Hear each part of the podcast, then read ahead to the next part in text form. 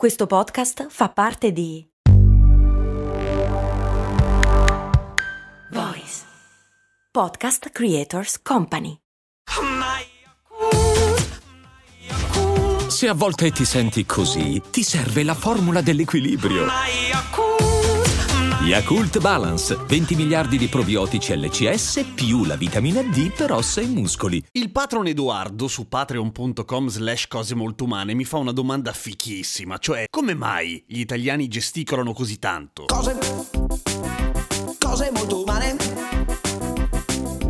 Cose molto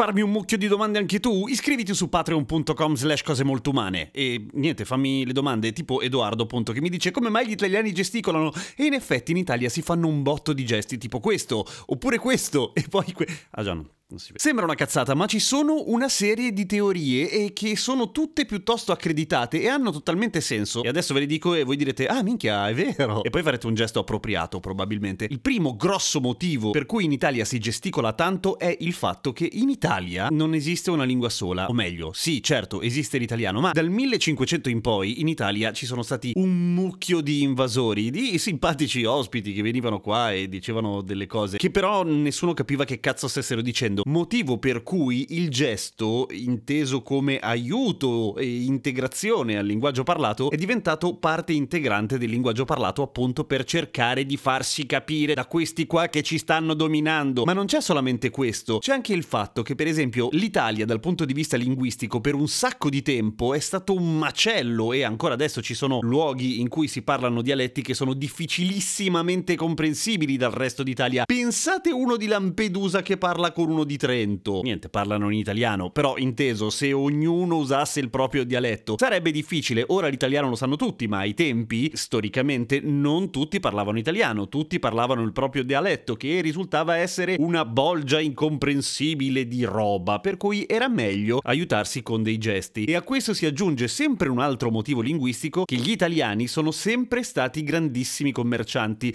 ma mica su eBay, ai tempi tempi, nel senso con le popolazioni del Mediterraneo, ci passavano un sacco di commerci da Genova, Venezia, eccetera. E come cazzo le spieghi tu le caratteristiche del tuo prodotto se non parli la lingua? Mica che tutti parlavano inglese o che c'era Google Translate. Si facevano anche lì i gesti. Qual è il gesto del mille tonnellate di grano saraceno? Boh. Comunque in qualche modo facevano. Tip!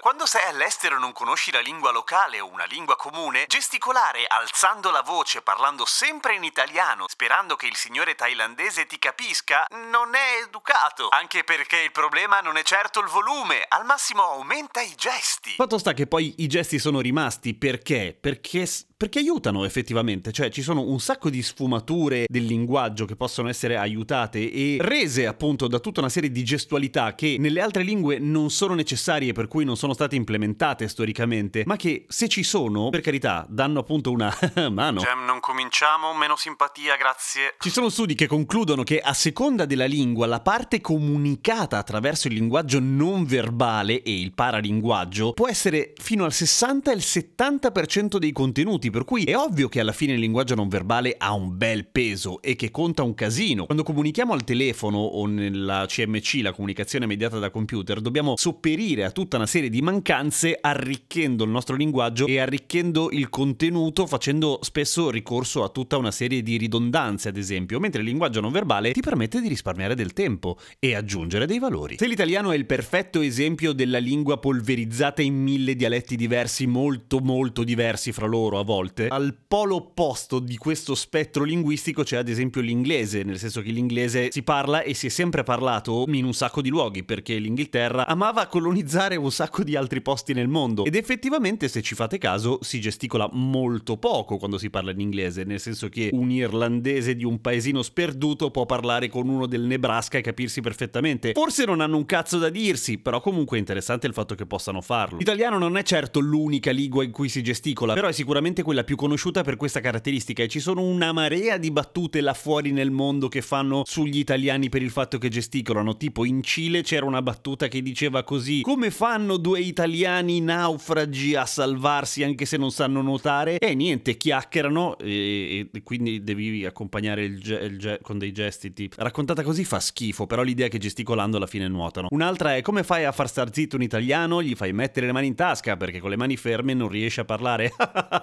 che mattacchioni voi anglo. Un po' di tempo fa con un mio amico che si chiama Alessandro Diegoli e che saluto, rendendoci conto ad esempio che gli emoji non rendevano giustizia alle mille sfumature della gestualità italiana, avevamo caricato su Telegram una serie di sticker che si chiamano Italicon. Emoticon italiano, capito? Tac. E ho guardato prima della puntata se ci sono ancora. Ci sono ancora. Sono delle bandiere italiane davanti alle quali ci sono due pirla, io e il mio amico, che facciamo i gesti che negli emoji non ci sono, tipo la mano a carciofino per dire ma che cazzo dici, ti taglio la gola, portami il conto. Eh, sì, c'è anche il gesto suca. Eh, ci vuole suca. Suca! Queste cose qua che sono utili in effetti via messaggio. Ed è un peccato che nessuno ci avesse pensato. Per fortuna l'abbiamo fatto noi. A domani con cose molto umane. Oh, cercate gli Italicon, fanno ridere. A domani con cose molto umane.